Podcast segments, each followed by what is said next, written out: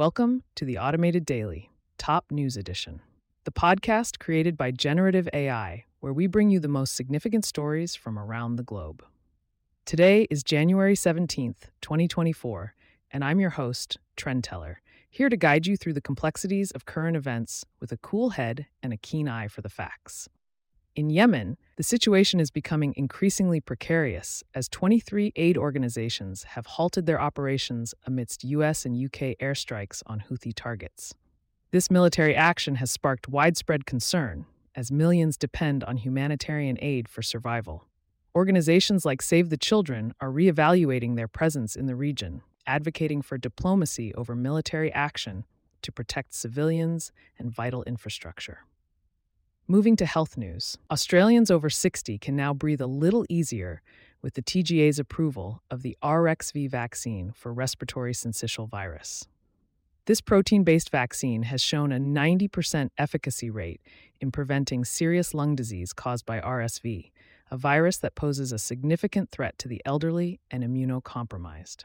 The medical community is sounding the alarm on the intertwined crises of climate change and biodiversity loss calling on the WHO to declare a global health emergency. The impact on human health is undeniable, with increased air pollution, disease vectors, and food security threats demanding a unified response. In Canada, BC Premier David Eby has unveiled an ambitious plan to revamp the province's electricity system. This 10 year strategy involves a staggering $36 billion investment in infrastructure, aiming to create thousands of jobs, meet rising electricity demands, and reduce emissions. A ray of hope for those suffering from severe depression, as the Bright Mind clinical trial reveals that MRI guided TMS can offer long term relief.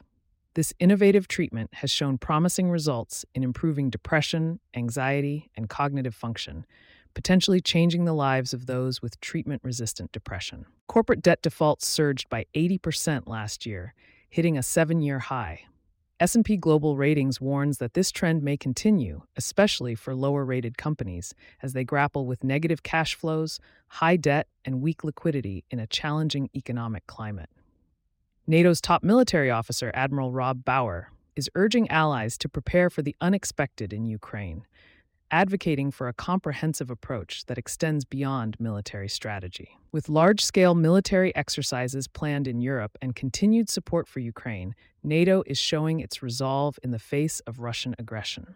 UN Secretary General Antonio Guterres has taken a stand against big tech's AI pursuits at the World Economic Forum in Davos, calling for urgent action to establish AI guardrails. He also criticized fossil fuel companies for obstructing climate change progress, underscoring the need for a fair transition to renewable energy. A study in the Lancet Respiratory Medicine has highlighted the protective role of COVID 19 vaccines against long COVID, with both the Oxford AstraZeneca and Pfizer BioNTech vaccines reducing the risk of persistent symptoms. The Houthi attacks in the Red Sea are not only disrupting sea freight, but are also expected to inflate air freight rates as retailers seek faster delivery alternatives, particularly with the Chinese New Year holiday on the horizon.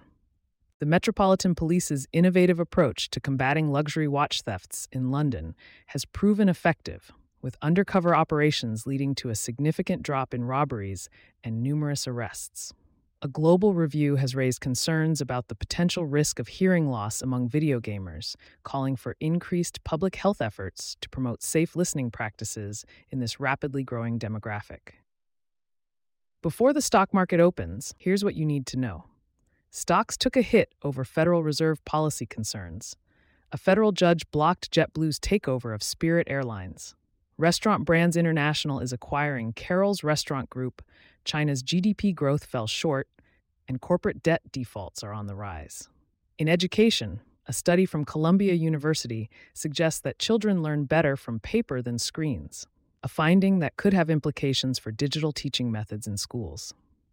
Lastly, the CFPB is gearing up to propose new rules aimed at further restricting banks' ability to charge overdraft fees, a move that could shake up the banking industry and its reliance on these charges for revenue. That wraps up today's top news edition of the Automated Daily. Thank you for tuning in, And remember to stay informed and engaged. We'll be back tomorrow with more updates and insights. Until then, this is Trendteller, signing off. We have an update to share.